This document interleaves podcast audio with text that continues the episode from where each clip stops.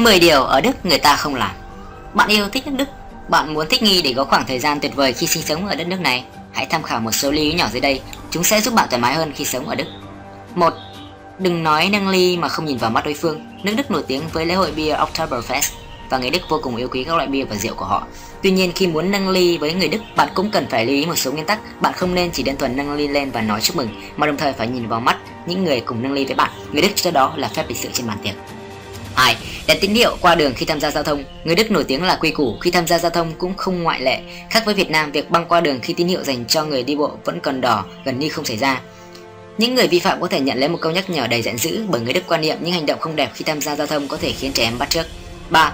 Nến không dùng để mở lửa. Bạn đang muốn châm điếu thuốc nhưng không có bật lửa trên tay và thế là bạn chạy ngay tới ngọn nến trên bàn và biến nó thành que diêm của bạn. Nếu bạn làm như vậy, những người chủ nhà sẽ vô cùng tức giận vì điều đó đấy.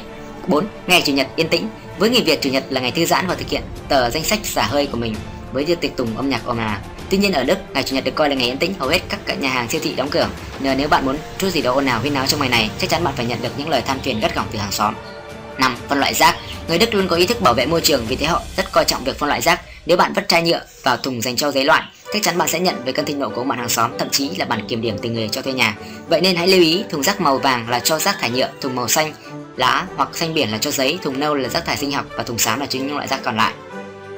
6. Văn hóa khỏa thân Văn hóa khỏa thân dường như được ra đời bởi nước Đức với mục đích tốt. Bạn sẽ chẳng hiếm thấy những khu vực dành cho khỏa thân FKK tại Đức hay những bãi biển mà ở đó cả nam và nữ đều không mảnh vải che thân và tự do chạy nhảy nô đùa như Adam và Eva. Trong những khu FKK này, không phân biệt bạn là nam hay nữ, bao nhiêu tuổi bạn đều có thể rũ bỏ quần áo và nút một cách tự do cùng những người bạn khác. 7. Bí mật của ý nghĩa của loài hoa Nghi thức tặng hoa của người Đức khá phức tạp và có thể dẫn đến nhiều hiểu lầm. Những hoa có màu đỏ, đặc biệt là hoa hồng đỏ, được quy định dùng cho những trường hợp lãng mạn. Hoa hồng trắng lại được dùng để trang trí mộ phần, còn hoa hồng vàng được dùng trong lễ tang. Nếu bạn muốn tặng hoa nhưng không rõ ý nghĩa của những loại hoa, tốt nhất hãy xin lời khuyên tư vấn từ nhân viên bán hoa. 8. Đúng giờ Người Đức nổi tiếng với sự đúng giờ của mình. Những người đến muộn được đánh giá là không lịch sự và không đáng tin cậy. Nếu hẹn ai đó mà bị muộn giờ, bạn nên gọi điện và xin lỗi họ. Đặc biệt không nên quá 5 phút. Thú vị, nếu bạn mời người Đức dự tiệc lúc 6 giờ, tất cả khách sẽ đợi trước cửa nhà bạn đúng vào đúng 6 giờ. 9. Chúc mừng sớm sẽ mang lại điều rủi ro, nói trước bước không qua. Câu nói này dường như cũng được người Đức tin tưởng, người Đức thường tổ chức và chúc mừng sinh nhật vào đúng ngày đó, kể cả ngày đó rơi vào ngày làm việc đầu tuần hay giữa tuần. Bạn cũng không nên chúc mừng sinh nhật sớm bởi điều đó theo quan niệm của người Đức sẽ mang lại nhiều rủi ro. 10. Nước lọc không phải đồ miễn phí. Nếu bạn đi ăn nhà hàng và muốn có một cốc nước miễn phí, bạn sẽ bị từ chối bởi nhân viên phục vụ.